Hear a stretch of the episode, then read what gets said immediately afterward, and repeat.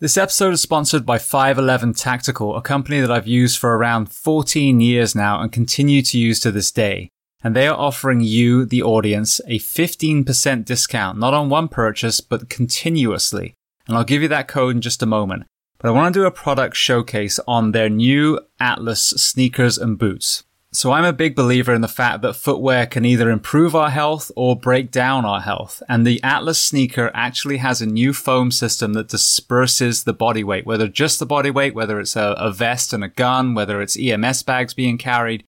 And on top of that, they're lightweight despite having the same protection that's required in the tactical space. So I have a pair of Atlas sneakers myself and I can attest they're extremely comfortable.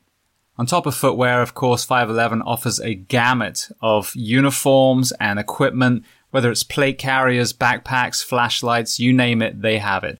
All you have to do is go to 511tactical.com and use the code SHIELD15. That's S H I E L D 1 5 at 511tactical.com and you will save every time you purchase.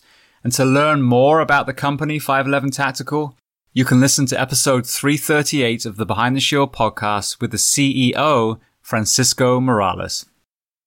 Welcome to episode 447 of Behind the Shield podcast. As always, my name is James Geering, and this week it is my absolute pleasure to welcome on the show former biochemist turned author Robb Wolf. Now, a lesser known fact about Robb is that he was also an EMT early in his career, so we discuss a host of topics from his experience in emergency medicine the obesity epidemic, paleo, gut biome, sleep, and so many more areas. Before we get to that conversation, as I say every single week, please just take a moment, go to whichever app you listen to this on, subscribe to the show, leave feedback, and leave a rating. Each five star rating truly elevates this podcast, making it easier for others to find. And this is a free library for you, planet Earth. So all I ask in return is that you help share these incredible men and women's stories so I can get them to everyone else who needs to hear them. So with that being said, I introduce to you Robb Wolf. Enjoy.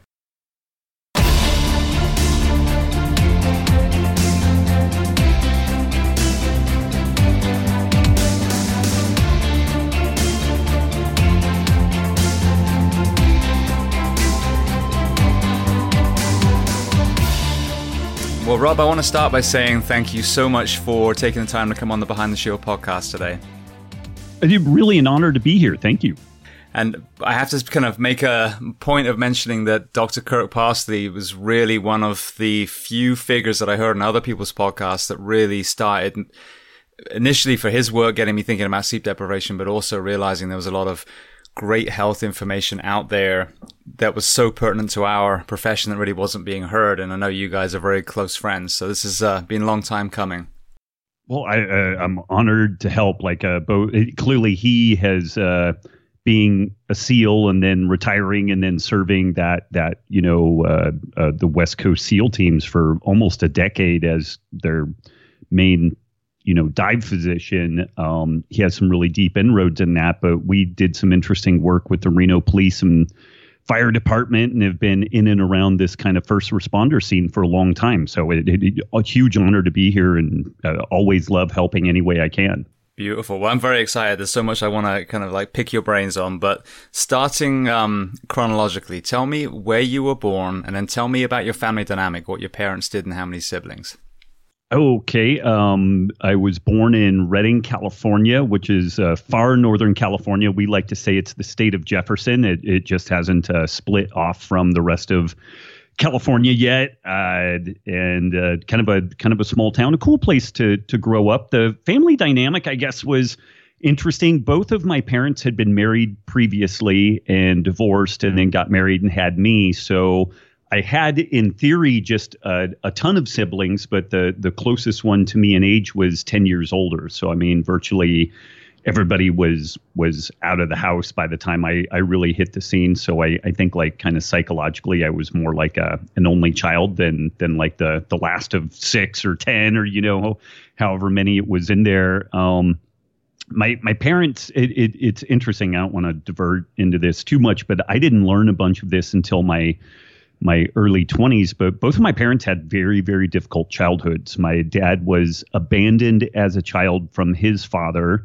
Um, his uh, my my grandmother on my dad's side died when she when he was nine years old, six six years old or nine years old. But um, uh, my grandfather remarried. Uh, he had five kids of his own. The woman he was marrying had five kids. And he basically took his own children and put them in foster care and just abandoned them. And uh, as one could imagine, that had a pretty long lasting impact on them. And then I discovered some pretty, pretty terrible things that happened to my, my mother. She was um, married at age 16 and, and pregnant at age 16. And so, uh, it, you know, looking back, I think my parents did an absolutely phenomenal job. I wish I had understood their the the path that they had to travel and kind of their origin story earlier. And I wish I had had a bit more of a empathic background at, at that point. I mean, being a knuckleheaded uh, teenage male is is not great for that stuff. But even in my 20s, when I discovered the trials and tribulations they had, it made a lot of sense why their their lives were so difficult. But um, uh, you know, they they both smoked. My dad drank. Uh, they had pretty poor health their whole life. Uh, and I suspected that there were things that one could do to really improve that scenario. And so I was always interested in nutrition, health, human performance. Um, this ultimately led me to get a uh, an undergrad in biochemistry, and I was really looking at, at potentially medical school or possibly kind of a research kind of track. And it was around this time I was tinkering with a pretty low fat, uh, vegan based diet. And for me, it just didn't work that well. I, I got really sick. I developed ulcerative colitis so bad that I was facing a bowel resection. Um, I I weigh about 165, 170 pounds, pretty lean, reasonably muscular. And uh, when I had the ulcerative colitis, I got down to a low of uh, 125, 130 pounds from malabsorption and it was kind of a, a last ditch effort to to do something other than surgery to address that problem that this idea of kind of low carb ancestral type eating got on my radar. And it was so powerful that I just couldn't even it, it when it, it maybe I'm wrong maybe I'm right on this but I when this idea of ancestral health got on my radar sleep, food, circadian biology, um, community, gut microbiome, and all these things being kind of woven together. When this idea got on my radar, it was so powerful, and I, I felt like it was um, really the place that medicine needed to start it, versus it being this kind of weird, bastardized, uh, you know, ridiculed, um, you know, kind of kind of sidecar.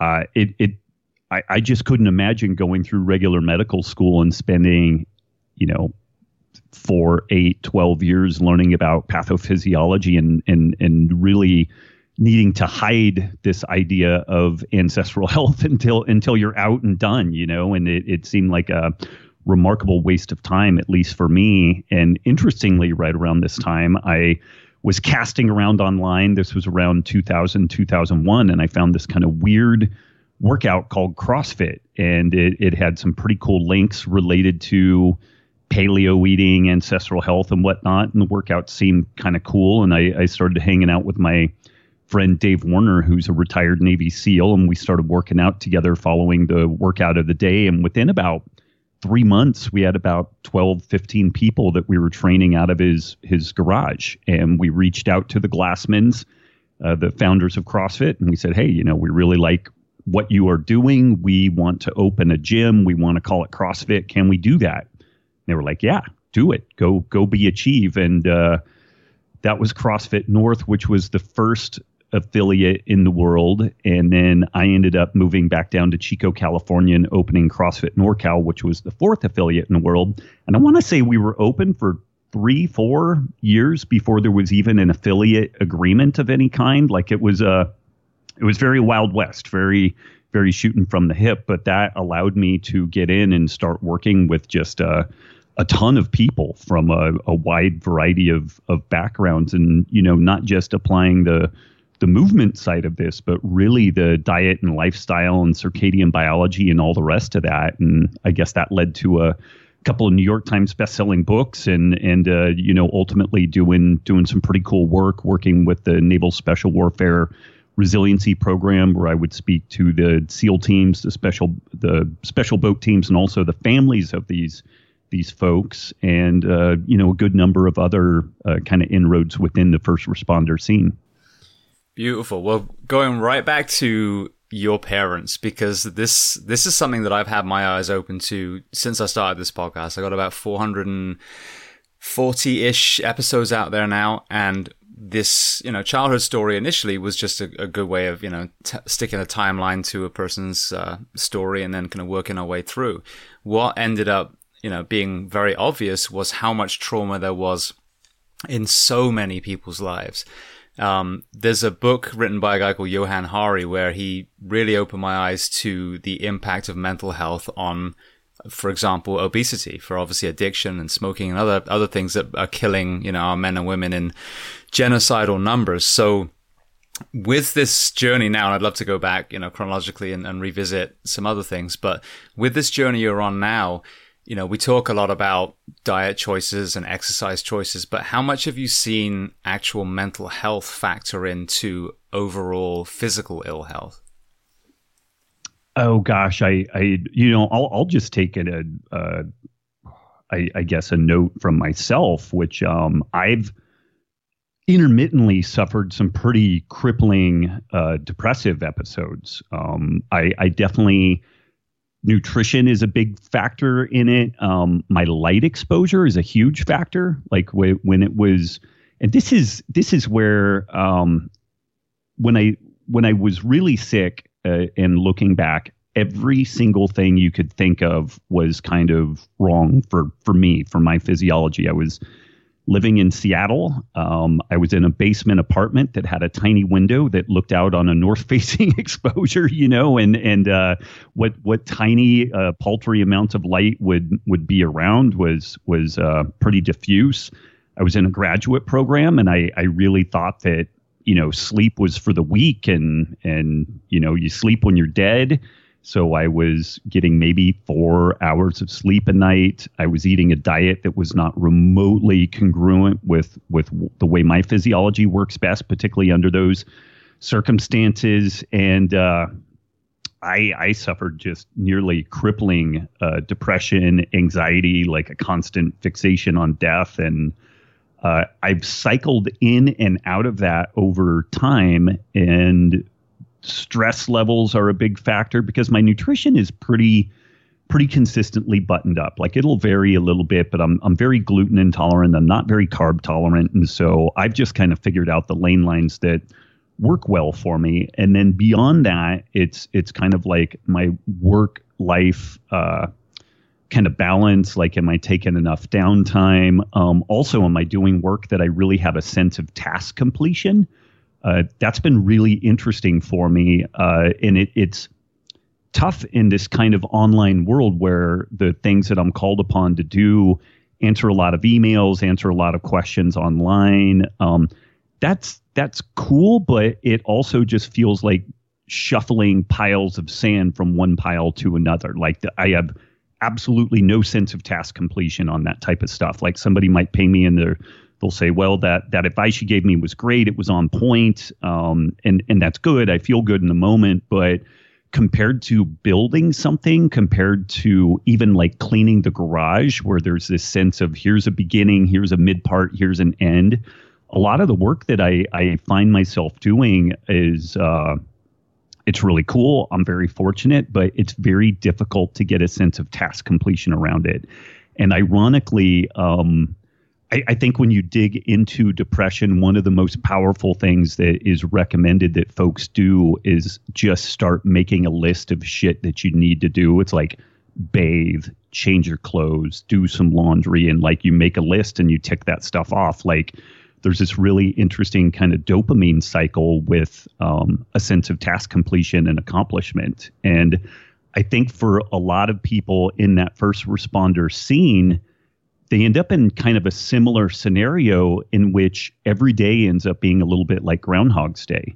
It's like you helped and saved and battled and fought for a bunch of people yesterday, and you do the same fucking thing again today, you know. And it, it's like it, you, you could change the names, change the faces, and it's all the same stuff. And um, I don't know if I'm getting too far out in the weeds, but definitely for myself, you know, diet, exercise, circadian rhythm, all that type of stuff is really important. But that um, that say, sense of closure around task completion, I've found to be one of the most uh, dramatic and important features of my my mental health that that there is. You know, and it, I I think it's built upon having all those other kind of you know molecular underpinnings and and whatnot um, kind of buttoned up but it's also interesting that modern living um, it's oftentimes hard to get a sense of task completion. And I, I think that that's a major challenge for people to to overcome well, it's a very interesting perspective, especially through the first responder lens. And I know you were an EMT as well, so you understand it.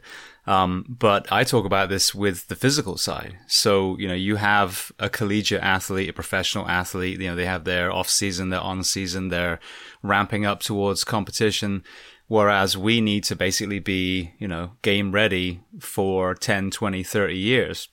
And then right. with the calls, like you said, I mean, there's sometimes there's not closure on an actual call. We don't know if that person lived or died when we took them to the hospital but it is it's it's this kind of hamster wheel of of never ending work and whether it's the calls that we respond to or you know some of the busy work that's thrown our way so that does make a lot of sense and and I think you see a lot of people in the first responder scene um, they usually adopt uh, hobbies that have very distinct task completion potential like they get into archery and they they build you know they fletch their arrows or they get into woodwork or metalwork or uh, you know um, uh, you know I, I have noticed, and again, this may be some kind of confirmation bias. I may only be seeing it where I want to to see it, but I, I have noticed that folks in situ you know jobs like like this where there isn't always like like for somebody that builds houses or like an engineer they develop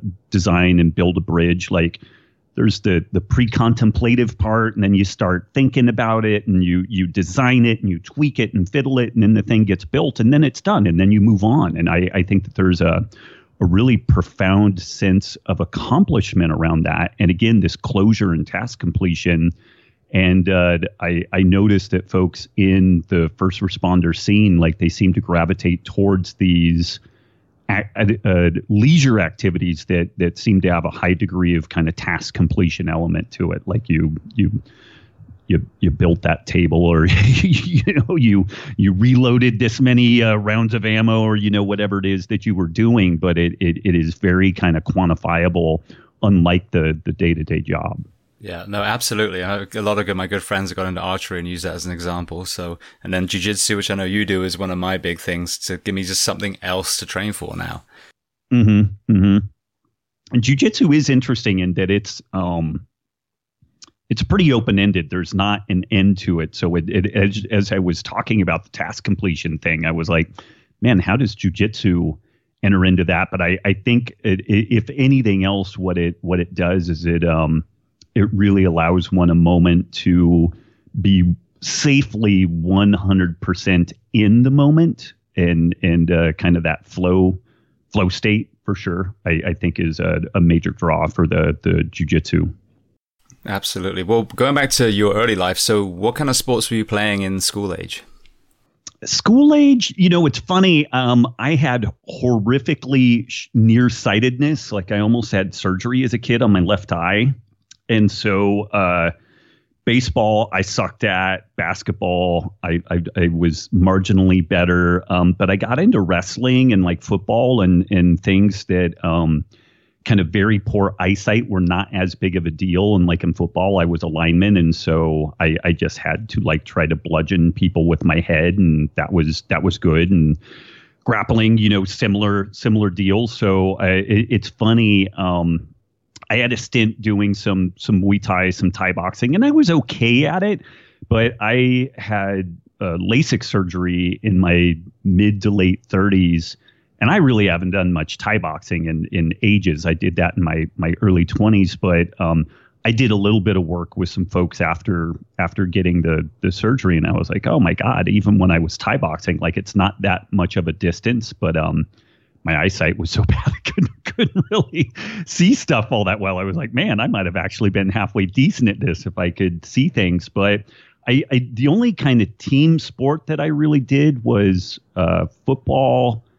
Um, didn't really do soccer, didn't do baseball. Um, it, it was kind of grappling. And then I, I got into weightlifting. I actually had a pretty good youth sports injury. I had a bruised spine and a whiplash uh, in my, let's see here, right before freshman year of high school. So I was probably like 13, right around there. It was pretty pretty bad injury, and I started lifting weights after that to kind of rehab, and I really enjoyed that. Um, I had the good fortune of meeting two um, world champion powerlifters, and they were outstanding uh, uh, athletes and coaches, and, and they kind of took me under their wing, and I ended up competing in uh, powerlifting at the at the youth level and won the California State Powerlifting Championship when I was 19. So I guess uh, grappling, a little bit of martial arts, and powerlifting were kind of the main things that I, I gravitated into from a sports perspective.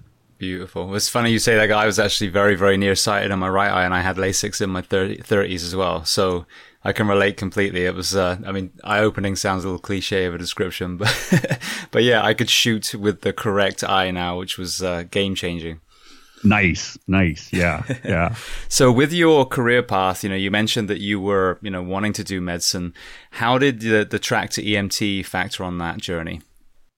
You know, this was uh, quite far ahead of me even having a notion of of potentially you know standard medical school so i was down in southern california and um, i'm not entirely sure what directed me down that path uh, i I think I've always had a, a sense of enjoying helping people. Like, I, it's funny. I was thinking about this yesterday. Like, I, I think I just get a little bit of a dopamine hit from from helping folks, you know, being of service and whatnot. And uh, I, I, was in Long Beach, California, and I, I, think I saw an ad at the, the the college, the university, about you know becoming EMT, and you could make some pretty good money while you were going to school.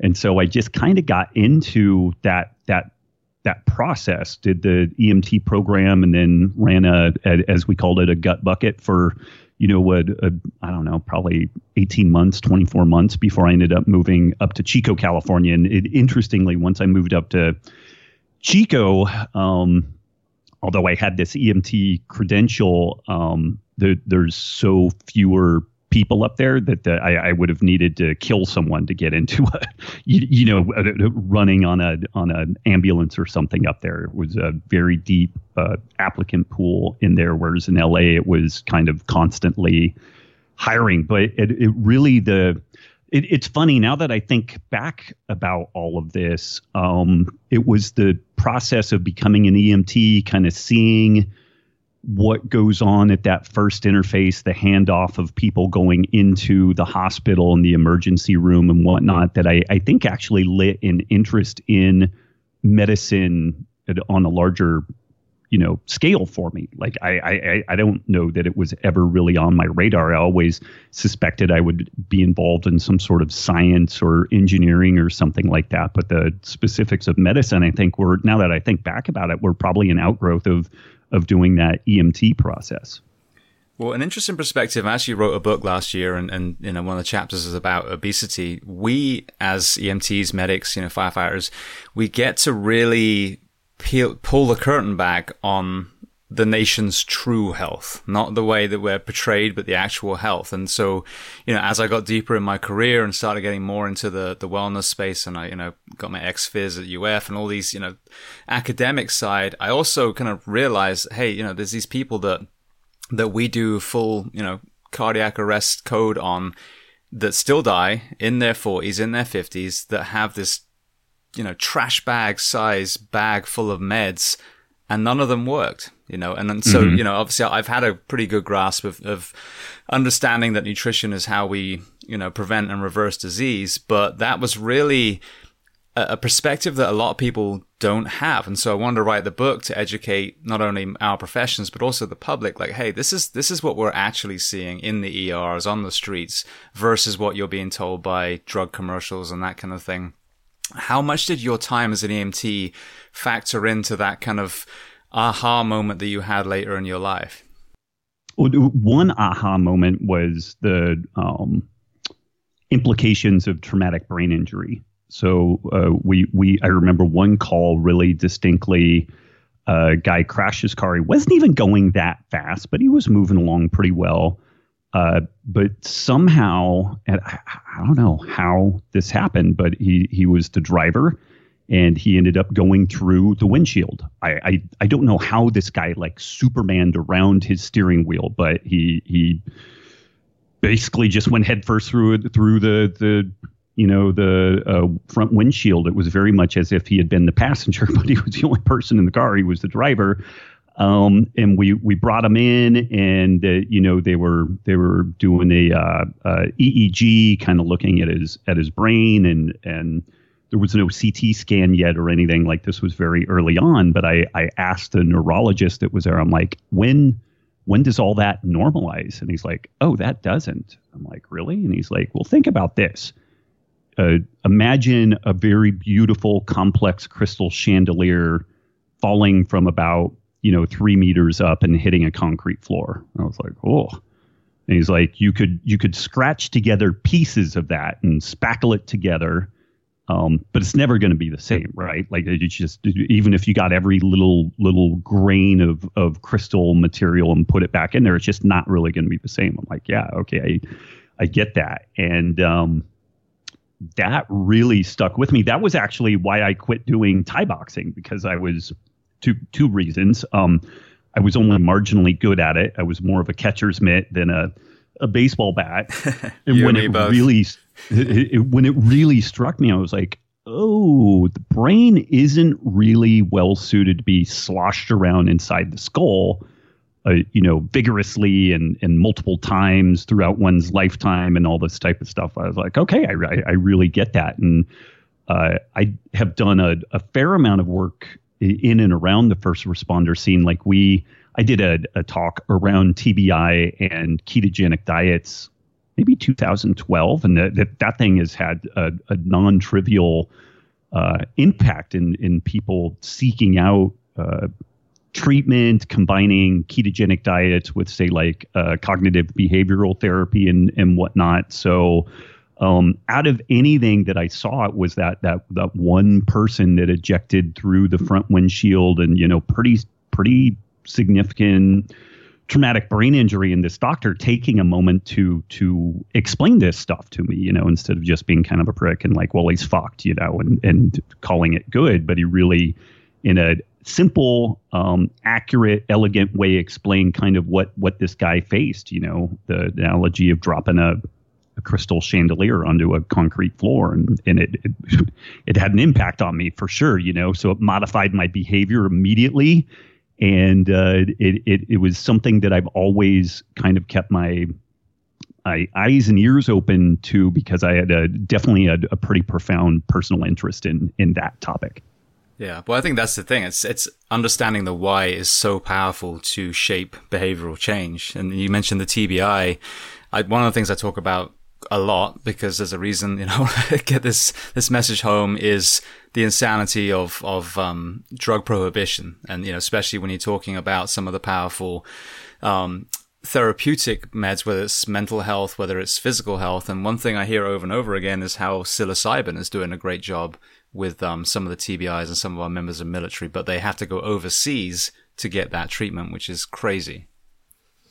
Yeah, it's um it, it's funny. I'm I'm pretty libertarian, I guess, in my politics. I've I've uh, always been perplexed about the way that the drug war has has rolled out and and whatnot. And it, it's interesting because I I have lots of you know police that are are my pals and they oftentimes look askance at some of my positions but it, it seems like the the brokenness of that system is finally starting to get some cracks in it. And, uh, you know, there seems to be a bit of a watershed moment for looking at things like ketamine, psilocybin. I, I saw an article on uh, uh, LSD the, the other day um, looking at it in as a adjunctive therapeutic for other kind of um, again cognitive behavioral therapy and some other interventions. So i i i think we we missed a huge opportunity to really dig into that stuff as a a therapeutic. Like there was basically a 50 year window where that stuff was largely taken off the off the the table but it looks like we're kind of revisiting all that now. And i i think right in time too Absolutely. Well, you mentioned your health issues. I'd love just to kind of you walk me through your own personal journey, and then we'll start unpacking some of the you know the, the principles that you talk about these days. Yeah, I mean, I I would say that I, I guess my my personal issues are man, how would I uh, definitely gut related, but the gut being somewhat like systemic inflammatory related. Like I think at one time I was heading down the road to rheumatoid arthritis. Like I actually had some kind of morphological changes in my hand, one hand, one foot, and you know all the the kind of signs and symptoms around that. I definitely have celiac disease. Like my mother died from celiac disease complications. So there's definitely that kind of gut autoimmune side to this story. and then the um I'm not that carb tolerant. Like I've I've donated blood to reduce my iron levels. I work out. I'm reasonably lean. Like I've done everything that say like the evidence-based medicine or nutrition folks would suggest one do to improve carb tolerance and I'm I'm just not that carb tolerant. My wife and I when I wrote my second book Wired to Eat, we did these side by side comparisons where she would eat 50 grams of effective carbs from white rice. I would do the same. I'm 30 or 40 pounds heavier than she is but her maximum blood glucose level would hit maybe like 115, 120 at two hours. Mine was like 190. Like I was in diabetic blood, blood glucose range. And this is something we've just always kind of known. You know, I would, I generally eat low carb, but every once in a while I'll, we'll be out at Mexican food and I'll try having some rice or I'll do some beans or like I would do some lentils or what have you. And I, I, can have a little bit. I just can't have a lot. Like I, I just can't don't tolerate that as kind of like my my primary energy source. And I've done a little bit of genetic testing and it suggests that yeah, you probably are are better at fat mobilization than you are at, at metabolizing carbs, but I also super, super uh very suspicious of most of that that information. But I guess I would boil most of my stuff down to either kind of gut slash um, autoimmune considerations and then glycemic load. And interestingly, I, I think that that ends up being the story for everybody. Uh, some people are really, really good at carb metabolism and they do wonderfully on an adequate protein, low fat, high carb diet. Looks like kind of a classic bodybuilder diet, ideally built around like whole largely unprocessed foods. And then some people do pretty well on a mix. They're kind of like a zone ratio 30, 30, 30 type thing, and they do pretty well with that. And other folks are kind of like me, where they um, they really seem to benefit from some significant carbohydrate restriction in general, or at least some partitioning. Like maybe the you know they do some more carbs, but it's peri workout, like immediately before, immediately after, something like that. And then the final piece to that, I think, is is just keeping a little bit of an eye on uh, immunogenic foods. Like some people are really reactive to gluten. Some people don't do well with eggs. Other people have problems with soy, and it it really varies from person to person. But I've kind of boiled my nutritional approach down to get adequate protein, and adequate protein is somewhere between a gram of protein per pound of lean body mass up to a gram of protein per pound of body weight. And you can eat more if you want to, but that's a pretty good bracket. And then figure out if you run better on carbs or fat or a combo. And then just have a little bit of an eye open towards immunogenic foods. Like maybe the joint inflammation you have is from dairy or wheat or or something. And that's where a basic elimination diet that is really easy to do by following kind of a paleo template or something like that. I, I've found that to be a really simple uh, kind of buy-in for folks and also incredibly powerful and that it, and there's little details that you can start getting into but it's um it's so simple and so effective that it's really hard to get people fired up about looking at it you know it's like now there's there's got to be something more to this versus this kind of like three step you know tiered process yeah one of my my least favorite phrases is oh but it's complicated most right. most times it, when they say that it's absolutely not complicated it, and it is complicated on the like nutri- you know, on the nutritional physiology side, on the circadian biology, all that stuff is complicated, but you can't answer that complexity with complexity of behavior. The only way you address that is with simple heuristic interventions. And, and this is where, uh, you know, from person to person, there will be some tweaks and some fiddles. But uh, Nassim Taleb has talked about this, where you you if you have an incredibly complex environment you're trying to interface with, you have to address it with simplicity, actually, because you will be ground under in the complexity rather quickly. So you have to find the really big, uh, usually it's kind of, you know, maximum impact type things like sleep or food or you know what what have you so I, I, think it is worthwhile to acknowledge that these things are complex but we immediately have to answer that with simplicity not complexity this is where like the first answer to um, diet and lifestyle intervention is not genetic testing. It's not a, a 50 vial blood draw to figure out all your lipid markers and whatnot. Establishing a baseline is fine. Like that's that's totally legit. But um, you know, if you are sleeping four hours a night and you're eating terribly and ha- half your calories are in liquid carbohydrate form, like there is so much low hanging fruit there. We don't need any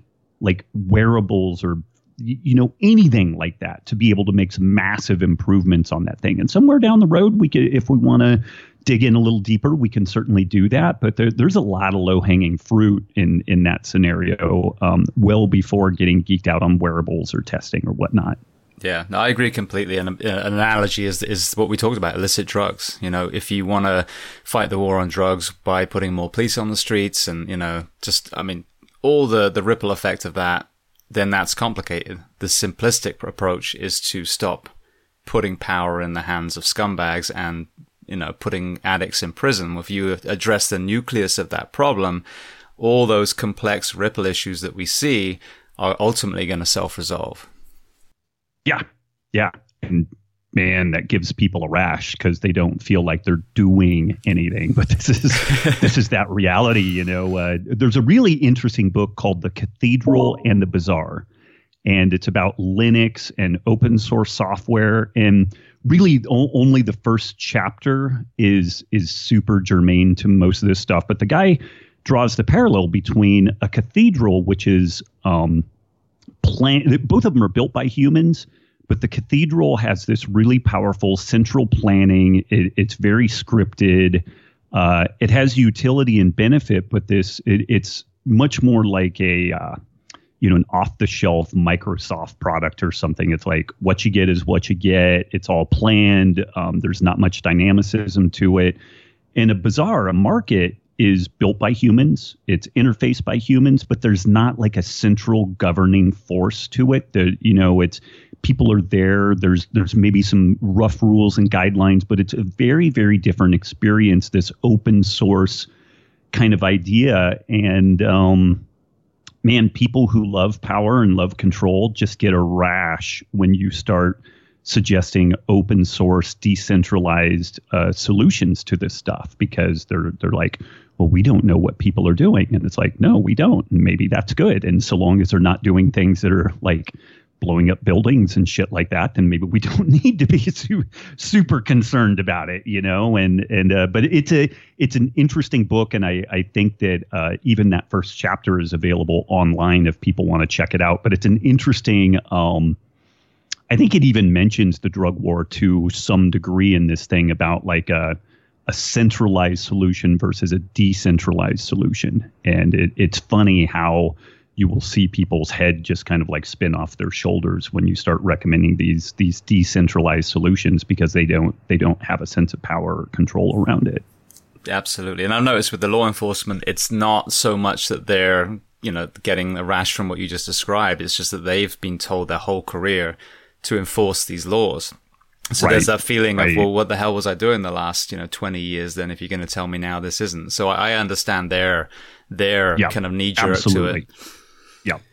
Well, you mentioned about um, you know your own personal kind of um, phenotype, genotype, and I think that's one of the powerful messages. It's, it's literally the first chapter in Wired to Eat, but it's something I talk about as well. So I think one of the big mistakes we make with especially you and I when we were younger, the way we were told this is how you should eat, this is how you should exercise. It has that, you know, one size fits all mentality, which I think is complete bullshit. So from your, you know, through your eyes, without wearing wearables and doing 50 vials of blood, you know, just kind of w- explain to me kind of the, the diversity of the human being and, and you know, um, the, the concept that yes, one diet maybe or one nutritional style may be g- great for one person, but it doesn't mean it's going to fit perfectly for someone else. Yeah, you know, maybe we'll start with the nutrition part. Um, I do now. There will be variation on it. Some some people will. How do I want to tackle this? Um, I think now I could be wrong, but I think that when we think when we consider um, lean body mass, preventing sarcopenia. So, like if you're in your 20s and you're jacked and, you know, hard charger, whatever, this isn't of concern. I'm almost 50.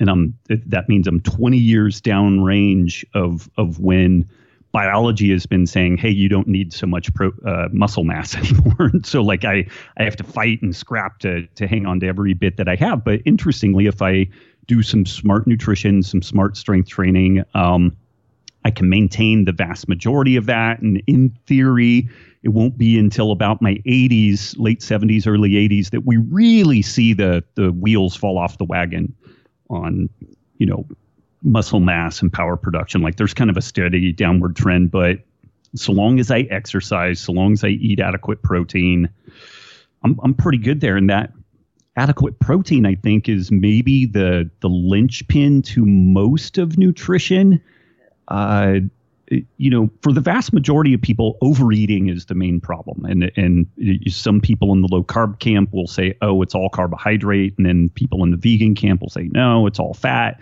And I think it's both. You know, when you look at what people are overeating, uh, they're not overeating pearled barley. They're also not overeating chicken breast or or even steak. It, it's pizza and ice cream and little Debbie snack cakes. It's highly processed foods that are both fat and carb combos and and or things like just liquid carbohydrate and uh, in the form of like soda and juice and stuff like that.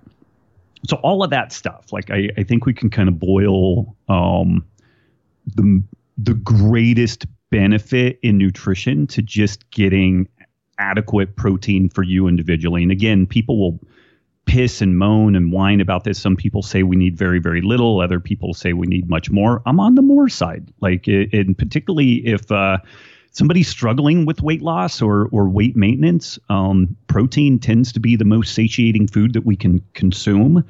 And uh, there there's good evolutionary biology to support this, like uh, optimum foraging strategy and the protein leverage hypothesis. They really make a case for a protein adequate diet to to normalize our our appetite.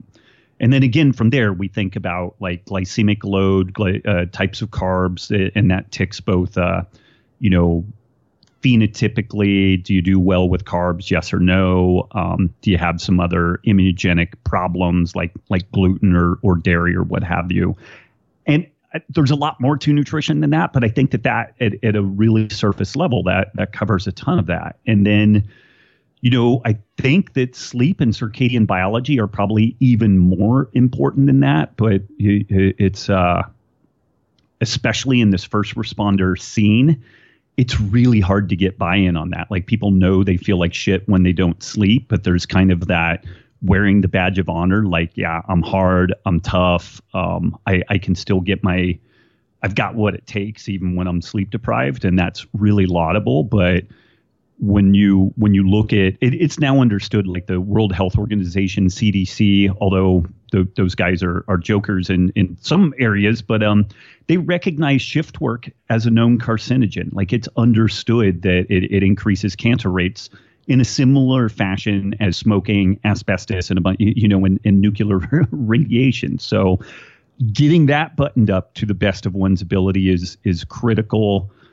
Um, that community and support is is another major piece, and it's uh, it's really tough within first responder communities because I think and, and this happens a lot, regardless of what folks do. Like if you're an, an uh, a Wall Street financial trader, who are you most likely to hang out with? Probably Wall Street financial traders. Like it, it you know, you just that's your proximity. That's kind of your wheelhouse. You might have a few people that are kind of peripheral to that, but you know, first responders tend to hang out with first responders and their families, and I think that that's good in in some ways because everybody kind of gets one another. It can be challenging in some ways too because um, you're just always stewing and cooking in that environment. But so I'm I'm not sure where the the the right or wrong plays out with that. I, I think just trying to find people that are are as stable and as balanced and and you know as, as with it as possible is is critical because that that peer group can go a long ways towards your the rest of your health and whatnot.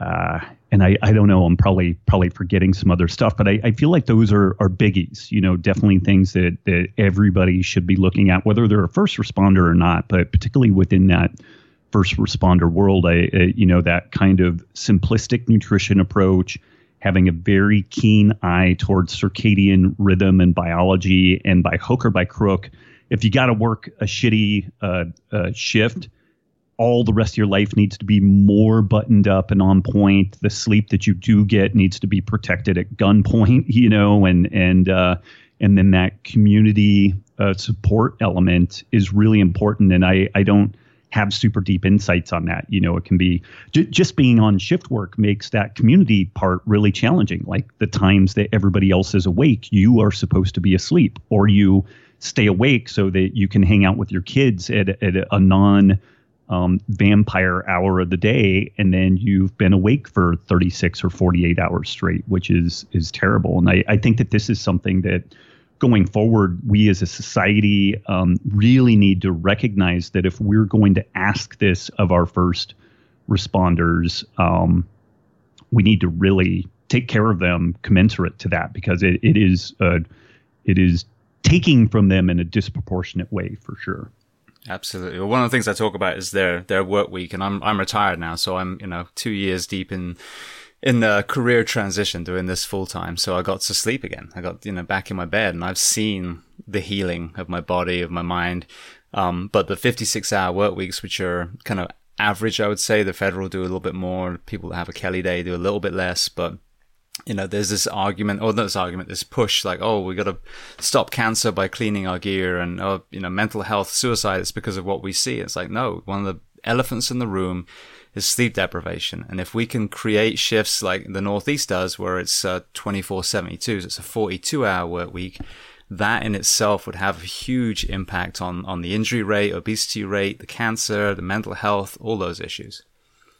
Yeah, and and you know even in so more in like the hospital setting, um, I I am so stupefied that, that like I get the time and a half stuff and everything, and people can make a lot of money there and whatnot, but once you've been on shift for like uh, really human beings, so if we're being really honest, if you're really running and gunning, um, after about four to six hours, you're a piece of shit. Like you really are, and people will like push back on that. But like there have been all kinds of cognitive tests done where they they test people's reaction times and decision making and everything. And after about six hours, things really go on a steep downward slide. A- after that 10 to 12 hour point, one is as as physically and cognitively impaired as if you were a, a 0.1 alcohol blood alcohol content and it just gets worse and worse and worse but yet we have these perverse incentives where, hey, if you stay for a second shift and oh, maybe even a third shift, we're going to pay you even more money. And I, I, again, I know people will want to murder me. They're like, well, this is how I'm sending my kid to school, doing all this stuff. And like, I, I get it, but also um, the errors, the the impact on on folks individually, like it it just goes up exponentially. It's like a bomb going off. And I, I don't I understand that there are, are all kinds of complexities and concerns around that. Just the thing is, is that I think that that is a super perverse incentive to um, pay people double or time and a half or whatever it is for being on a second or third shift when they are, for all all intents and purposes, like whatever isn't in their brainstem and 100% uh, uh, automatic, they're probably going to screw it up. And and I, I so yeah, people can are probably to hate me for that, but I, I feel pretty strongly on it. No, trust me, you're just you know you're you're preaching to the choir here because I've brought. I mean, Kirk's been on four times, so that, that should tell you something how yeah. much I'm trying to deliver that message. But it's it's you know it's something that has to be changed, and the, the sad thing is, it's that short sighted you know, kind of um, job justification, uh, fiscal year mentality. Well, instead of understanding, well, if we invest money and, and create, you know, more staffing, therefore giving our men and women more time off between each shift that we've asked them to stay up an entire 25, 24 hour period, that's going to save hand over fist down the road with the mistakes that we potentially were going to make with the the medical, you know, retirements and the the uh, injuries and all these things. But it's it's it's that short sighted mentality. Same as again, we're talking about the drug thing. You know, we know it's yeah. an epic failure, so we need someone that has the balls to say, "All right, enough is enough. We're going to start investing in our people." So every time they report to duty in their you know police car, in their fire engine, their ambulance, they are as close to reset as we can get them. Yeah, and and you know, so we're right now in the uh, you know like the Derek Chauvin uh, uh, trial deal. I'm not sure when this thing's going to go up, but like, you know, holy smokes, how much, um, you know, pain and misery came from, you know, arguably a probably a pretty poor decision overall. And I don't know if this has been vetted out, but uh, there have been studies looking at excessive force within uh, policing specifically. Something like 93% of excessive force uh, situations occur immediately on the heels of a shift change of the individual change having a significant change in their circadian biology and their circadian rhythm. And i know if i if i just have like a, a super bad night of sleep like we we moved to montana and and there's all kinds of critters around and like there were a couple of nights there where our our dog would hear something and he's he's this rhodesian ridgeback. He doesn't bark often but when he does it sounds like a goddamn bomb exploding you know? And i'm like oh god what's happening? And so it wakes me up, and, and then the next day, I am a raging asshole relative to what I am normally. Now, I'm kind of a prick on most days, but like I'm pretty amicable with my kids and long fuse and all that. But on those days where I'm really sleep deprived, it, it's a it's a rough deal to keep my shit together. And this is a, a really big deal. Something like 93% of excessive force case uh, uh scenarios appear to occur within a 24 hour period of a significant shift change. What the fuck could we learn from that? Like, what should maybe, and correlation doesn't always mean causation. Maybe there's not something there, but God, it sure makes a lot of sense. And, and wouldn't that be something and again this is um, maybe when somebody does a shift change maybe they're on light duty the first 24 hours or something until their body starts acclimating or maybe they've got more coverage and support and this all necessitates more money in policing not fucking less. Like that that it, it that's not going to fix anything. Like just imagine all of the the gnarly scenarios that have occurred due to um, excessive force and you know situations and and how much of that could we cut that in half? Could we cut it by 90% by just having some smarter transitions between you know shift changes and whatnot?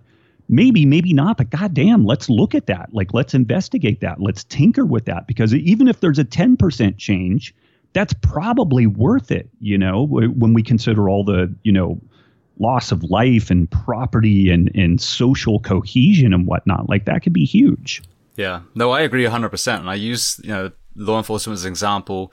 You think about a lot of the, the line of duty deaths, you know, whether it's a, an engine or a police car, that they have that intersection wreck and they hit, you know, the mm-hmm. minivan full of kids. And then you have, you know, the teenager reaching for their driver's license and, and he gets shot. You know, we're asking people to make, you know, fraction of a second decisions many of whom are completely sleep deprived. Then you layer on maybe that department doesn't take training seriously. So that brainstem we're leaning on, that reflexive action, you know, that bar is set very low. And then again, you, okay, now let's reverse engineer from the other side. Well, how do we lower crime in the first place? Well, maybe if we stop, you know, making addiction illegal and empowering shitbags to sell dope on the side of the street and murder each other in gangs, maybe that would then allow more police, you know, in that department to ride two to a car and, you know, you know what I mean? So again, mm-hmm. it's not complicated, but you have to reverse engineer to the root. It is not normal, like you said, for a human being to be awake after the sun goes down or, you know, soon after the sun goes down. So the moment that we created, you know, the, the light bulb and shift work, as you again talk about in your book, we started working against our biology. And I see, and I point about this a lot, a drill school full of extremely healthy, fit men and women training to be a firefighter, training to be a police officer. Fast forward 10 years, what do those men and women look like? It's not a lack of desire to stay healthy and then ownership. You know, there's some of us that manage to stay very healthy our whole career, but I think that's despite the environment, not because of the environment. Yeah, for sure. For sure. Well, with the, the food quality is another thing I'd love to pick your brains on. So, you know, we have obviously the, the highly refined processed stuff. And it, it's funny because you hear, you know, vegans and carnivores and these like knockout, drag out fights. And I'm standing there a lot of times going, well, look, you both agree on the middle part, no processed food, more vegetables. You know, I mean, that's, but we have an issue as well with the quality of some of our food. Vegetables sprayed with all, you know, all kinds of chemicals and, you know, animals exposed to horrific conditions, pumped full of hormones and antibiotics. So what has been your experience what with basically the cleanliness of our food and, and seeking out, you know, the, the, the, the, the food that will be most nutritious to the human body? Man, I'm, I, you know, for ethical considerations, I think that like pastured meat and and uh, you know all, all of that, uh, there's economic and ethical reasons to support that. Like you're not supporting like the the there are only six companies that that produce something like 95% of the food consumed globally, and they're they're not they're not wonderful people, you know. And and so if you if you have the money and you have the wherewithal to support a local farmer rancher CSA or something like that. I think it's wonderful to do that. But then I also see people, particularly in this ancestral health space, there's one prominent individual, I, I fuck, I'll just mention, like Dave Asprey, um, Bulletproof exec. When he was talking about this, he basically said it's grass fed or nothing. And then somebody said, well, what about a family living at the margins and they they just can't afford grass fed meat. And he's like, well, they should just fast more often. And it's like, what a fucking asshole, you know? and, and how how disconnected can you be? It's kind of like let them eat cake for fuck's sakes. You know, it's like give me a break. So um, I'm actually um, I think I horrify a lot of the folks that follow me. I think that probably 80% of the people that follow me are much more stringent on this type of stuff than I am. Um, if you need to run into a 7 Eleven and buy five hot dogs and ditch the buns and just eat the meat, and that's and then you get a, a bag of uh, salted almonds and and you get a uh, uh, a no carb uh, electrolyte drink to to wash it down. You grab it out of the cold case. That is way better than than donuts and a sugary beverage. Like it just is. Like the the metabolic consequences there, and people will be like nitrates and nitrites and this and that, and I'm like, let's hook this. Uh, let's not do a bunch of goofy epidemiological studies. Let's just follow this person over a month of eating more like that versus like sugary beverage, a donut, a sandwich, you know, a, a refined carbs, etc. So, um, I think that the you know the pesticide residue on on um, you know produce pretty far down the list uh, for adults. For kids, maybe we pay a little bit more attention to it. Like these uh, endocrine disruptors can be a, a legit thing. So, like, if you're feeding your kids strawberries, fucking pony up for the organic ones, maybe, or at least wash them really well and stuff like that. Like, there's some reasonable things there, but. Uh, in my first book, I had these two things. It was hippie excuse for failure, part one and part two. Um, I can't find grass fed meat, so I'll eat a bagel. That's hippie excuse for failure. Part one. Part two is I can't find organic produce, so I'll eat a bagel. It, it, it's I, I see that stuff pretty far down the list. Like, get that adequate protein. Make sure your glycemic load is appropriate to what your situation is. If you're a first responder, then chances are you, you unless you scored some like super sweet gig, you're probably on some sort of uh, shift work. Once you're in shift work, you are are insulin insensitive, uh, at, at least transiently And during those those sleep deprived periods, I think a low carb diet is like a wonderful way of mitigating the the downside damage on on that whole scenario. And again, if it's like you run into a 7-Eleven or or similar, and uh, but like you know just standard fast food, like order four or five hamburger patties, hold the bun, get extra tomatoes, done. Like you, you, you know, it, it's not that big of a deal. And if you want a soda, just fucking please get a diet soda. Like it, it's, it, it, it is that difficult in my opinion. And the results that we've seen steering people more that way versus no, just try to moderate your food intake. You're asking people who are are running a gun and gunning, high work output, and they're in this this circadian disordered environment where we know that their their craving for sugar, their insulin sensitivity is is just really really deranged. And and the last kind of lever that you have to, to control that stuff to some degree is carbohydrate management. So a, a simple thing to do is like again some sort of a sandwich or hamburger without the bun or bread or maybe take one one half of it off and then whatever beverages you have, uh, get an unsweetened iced tea and put some some stevia or or you know some uh, sucralose or whatever in it. Like I'm I'm so uh, unimpressed with the the deleterious effects of like artificial sweeteners versus high fructose corn syrup consumed consumed in 100 calorie aliquots. Like that I know for a fact that's bad for people. The the artificial sweeteners, I'm just like super unimpressed with the the downsides of that. Yeah, no, and I think that's that's great advice. And sadly, you know, a lot of our men and women are exposed to first Jews. You know, their their responding areas where there just isn't a lot. So, you know, for someone who's just trying to make those first steps, I think that's that's some great advice. On the macro level, how do we, uh, you know, push push what seems to already be happening, in my opinion, but keep pushing um, that needle to where we are subsidizing local food more. We're, we're not subsidizing the processed shit, and we're we're making it where when people walk into the the Seven Eleven, they actually have a lot more, you know, quality food. And versus, you know, as as you said, there's kind of like a in some areas there's there's a class system where and I always get this oh it's expensive to eat well. Well there's Whole Foods. Well I'm very lucky. I live in rural Florida where we have local farms and farmers markets where it's just as cheap to eat healthily here once you actually understand what you're looking for. So as a nation how do we keep moving that bar to make the healthier choices the norm the cheaper version uh, I'm going to answer this uh, maybe going the opposite direction, which is um, the direction that we are headed currently is more and more consolidation in our food systems and more globalization of our food systems. Like uh, Bill Gates saying that all meat should be replaced by lab meat, uh, e- even though he happens to have become the largest owner of farmland in the United States. And lo and behold, all the things that he produces would be the products that go into producing lab grown meat, ironically.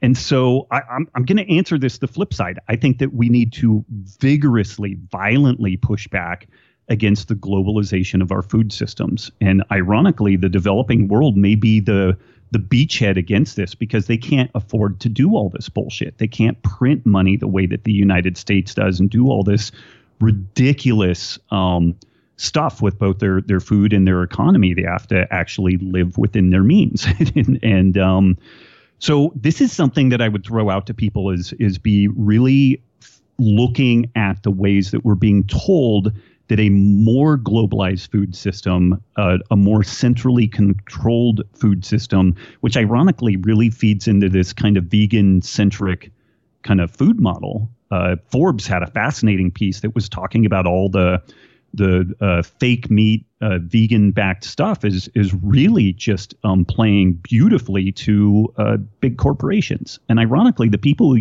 generally kind of politically identify with more that progressive vegan scene. I, I thought usually they hated big corporations, but yet they're advocating for a food system that is monolithically going to be big corporations. So that I, I would answer it, it more that direction. Like we need more decentralization in our food. Uh, we need to not be taking our, our marching orders from like the World Health Organization and the World Economic Forum on the ways that we should be producing and and incentivizing uh, uh, food production. And and it's interesting. There are a few places like Utah and a few other uh, places in the United States that are starting to look at their food security, like they're looking downrange at what if there was an EMP pulse? What if there was this major disruption to supply chains? Like, how in, independent could we be in our own food production? And most places are not very independent. Like Nevada produces less than two percent of all of its food locally, and and you're never probably going to fix that 100% but if we just had a bit more decentralization uh, and and this is where like it, at some point government needs to come in and start breaking up these monolithic entities and do some of the antitrust stuff to restart the engines of competition then I, I think that that would be that is ultimately the way that this stuff is going to circle back around. And I, I think more to the question that you asked if we vote with our dollars for these uh, more local decentralized options, then um, even the bigger players will pay attention to that. Yeah, I think that's. I mean, I've used that phrase a lot. There's a um, an agrihood they call it, a housing community that's built around a farm. Um, and I had one of the founders on the show. It's in uh, Asheville, North Carolina. And when COVID hit, they were fine. They had a farm. Yeah. They fed all their people, you know, when everyone else was, was lining up outside the grocery stores. And I think that's it. You know, I mean, the fact that we ship you know, food that is not even of good quality in the first place and picked before it's ripe and that kind of thing. And we ship it thousands of miles to states that are actually perfectly apt of, you know, apt of growing that same food themselves or, you know, like right. eating seasonally and not having strawberries 365 days a year. That seems to be you know, exactly what everyone did 100 years ago. So we're not even reinventing right. the wheel. We're just undoing the damage of industrialized farming. Right. Totally agree. Yeah. Well, one more thing I want to touch on, and obviously, again, this is kind of related to to the quality of the food. Um, one of the most, I think, less known, um, you know, facts is that the gut is 80% of our immune system. You mentioned about your, you know, um, gut issues and that, that causing, or, or, at least being partly causal to, um, autoimmune disease. So talk to me just in general about, um, you know, gut biome and again, how our nutritional choices can, can hurt or help that element of our human body.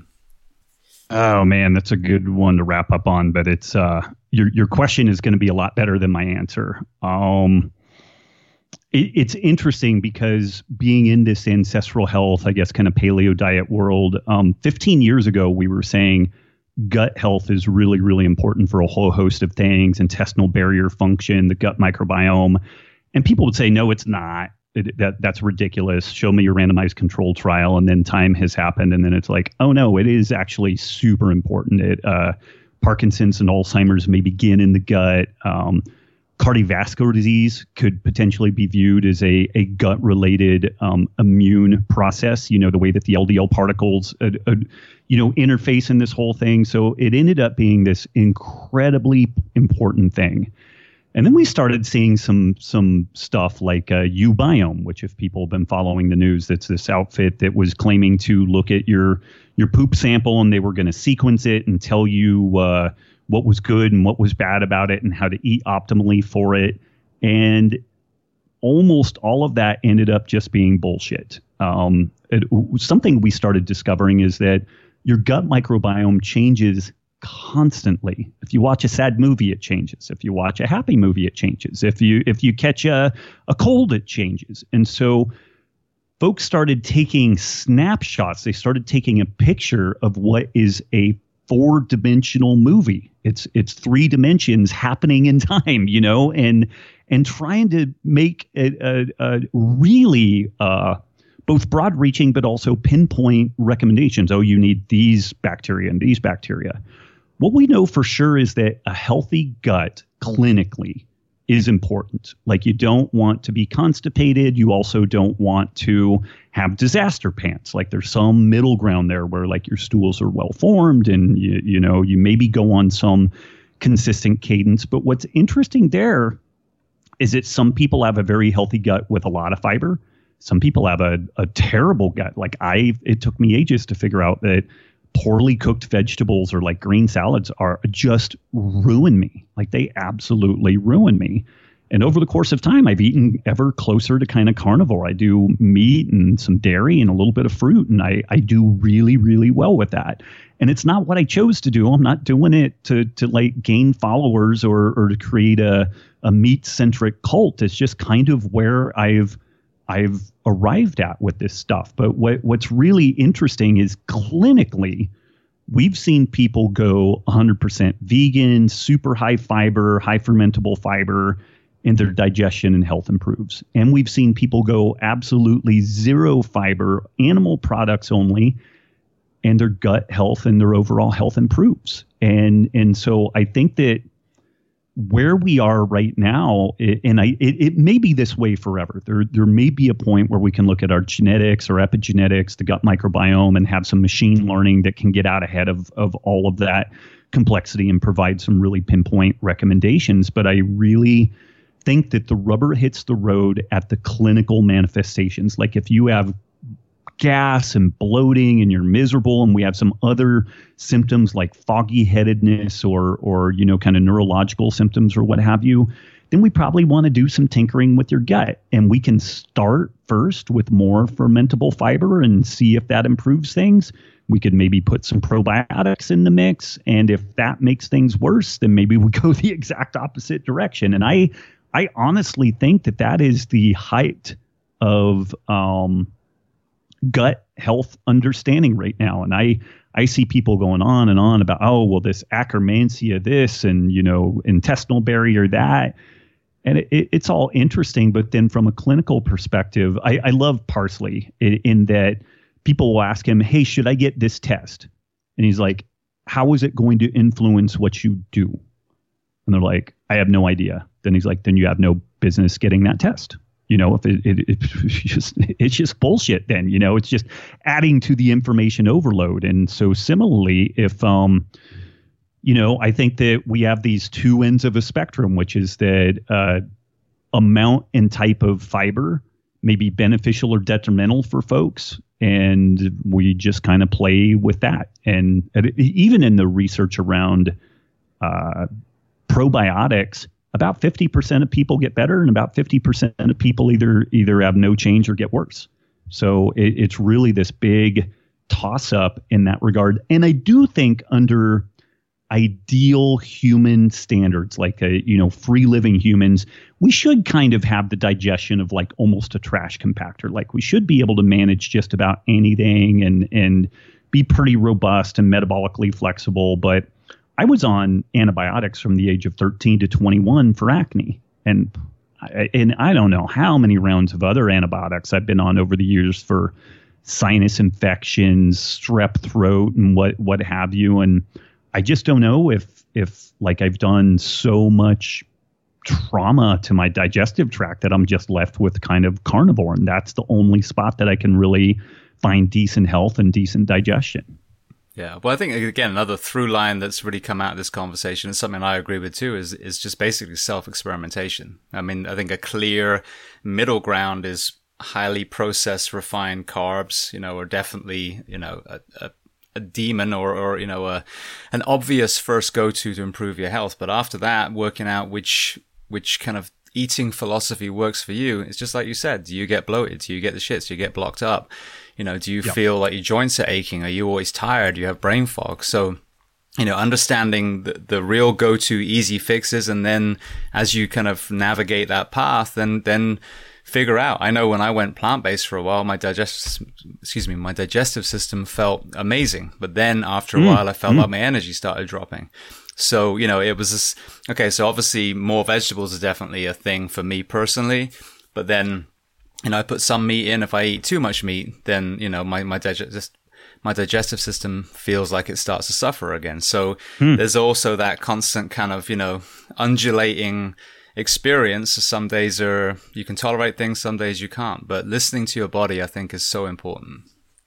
Yeah. And, and, you know, within this first responder community, it's, um, it's an it's a non-trivial thing for anybody to do that but you know for folks that are putting everybody else first ahead of themselves and then paying attention to well or my shit's good or not. Like it's sometimes a big ask, but the the return on that focus and being a little bit selfish about your own health, it, it's really important. It's super important for folks. Absolutely. Well, I want to transition to some closing questions, but before we do, talk to me about your new LMNT salt, because again, hydration is something that you know, we don't think about. I'm here in Florida where we sweat profusely as soon as we get out the shower. You know, now we throw on fire gear and, you know, that doesn't offset heat. So, um, you know, you have the, the really crappy quote unquote energy drinks and then you have, you know, the, the straight water. Um, tell me about your salt and, and what's different about that than some of the other products that we see out there. Yeah, I mean, LMNT uh, was really the thing that fixed my performance as it relates to kind of low carb fueling of things like jujitsu and more glycolytic activity and it, it was uh, it was interesting I, I started working with a couple of guys that just work with tens of thousands of people uh, doing uh, Tyler Cartwright and Luis Villasenor, the founders of Keto Ketogains. Like they they just have this massive community, a couple hundred thousand people that they coach uh, through boot camps using a an appropriate protein uh, low carb diet and the sodium piece is just this non-negotiable feature and it's it's interesting. We we have associated sodium with all the deleterious characteristics of processed food. And in general in the the modern diet this is where people generally get the bulk of their sodium. When somebody switches to like a paleo diet or low carb or even vegan or or what have you, like usually the sodium drops out because we're not really eating a bunch of processed food. And ironically, when when people make the shift, usually there's there's a period of time where they're like light, lightheaded, lethargic, um, they get a lot of cramping, and people start looking at potassium and magnesium as the solutions. And ironically, the sodium is really the the solution. And it's it's uh I, I don't have a, a ton of time to flesh this out a, a mountain, but when you dig into the, the literature on this stuff, it is literally impossible to find an example of, of anyone willingly dying from dehydration. Like if so, if somebody dies from dehydration, it's because they got lost in the desert, they got trapped in a, a cave in or something like that.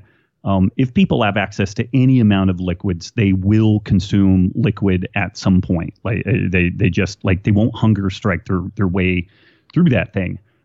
Interestingly, the, the medical literature is thick with examples of people over consuming water absent adequate electrolytes, specifically sodium, ending ending up in a hyponatremic state and, in either being hospitalized or dying. And so it's it's uh, it's an interesting thing that uh, the margin for error of too much sodium is far far more forgiving than too little sodium. And the way that we ended up putting LMNT together, we we looked at two or three hundred uh, diets of folks. They were tracking it in Cronometer, and we looked at the protein, carbs, fat, but then we also looked at kind of the micronutrients, the sodium, potassium, magnesium, and calcium. And really, the way that we formulated LMNT was to supplement what we would otherwise get from a whole food based diet and it's maybe worth mentioning when when Gatorade first hit the scene ages ago, we had somebody go to the uh, Florida State, you know, Gatorade Museum where where this was all all hatched ages ago. And originally, uh, a, a serving of Gatorade used to provide a gram of sodium. And over time, that sodium amount has decreased while the sugar amount has increased. So we, you know, it, it, there is some very good science there, but it, it's gotten lost. Um, in the shuffle due to the the uh, unfortunate kind of demonization of of sodium because of its relationship to uh, blood pressure and cardiovascular disease and whatnot. And that largely is driven again by a, a, highly processed diet and overeating and ending up in a hyperinsulinemic state. And so, if somebody's eating garbage and they're hyperinsulinemic and they're they're hypertensive, they don't need something like LMNT. Like they they're already retaining plenty of water and sodium, but you clean up your diet a little bit, and it doesn't matter whether you go low carb or just more kind of Mediterranean or what have you. People typically benefit significantly from upping their their sodium intake, and it, it's worth mentioning even within the Amer- very mainstream kind of missionary style stuff, uh, American Council of Sports Medicine their guidelines for athletes training in hot or humid environments is north of seven to 10 grams of sodium per day. And w- w- when we've talked to some folks that like uh, in the NHL, where they've, they, uh, it, it, I guess it, it, NFL would be similar, but NHL, you, you think about these guys being on the ice, you'd figure it's cold, but the amount of gear they wear is very, very hot. The, and uh, some of these guys will lose more than 10 pounds of water in a in a, a game or a, a practice session.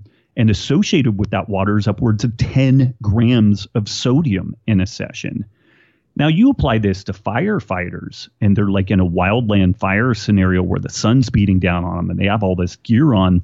It's at least as significant as that, and possibly even more. And people are not replenishing at that level. And this is a, some of the the the main problems that uh, two two things end up occurring in this scenario. Person ends up hyponatremic, they're low sodium, and they start getting dizzy and foggy headed. They actually get brain swelling. They become lethargic. Uh, they they can't think properly, and then they will consume water, and this can kill people because it actually makes the situation worse in that scenario, they have to hydrate, but hydration in a textbook of medical physiology means water and electrolytes. And and this is something that we're just battling tooth and nail to to get awareness around it. And it's also, I think, part of the reason why um, if LMNT like we we uh, we gave out a bunch of LMNT at the beginning of COVID for our, our folks on the front line, and we we did that because we heard of people going down due to heat exhaustion, you know, wearing PPE and different things like that.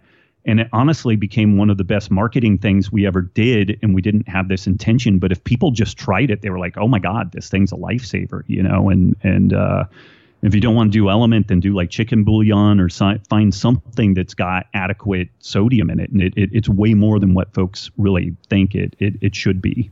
Absolutely. It was funny because I graduated from the University of Florida, so Gatorade came from my school, and yeah. that was always shipped out to us in rehab. And I've always disliked it. It's always been, you know, way too sugary. I never felt replenished after. I used to cut it half and half just to make it even tolerable.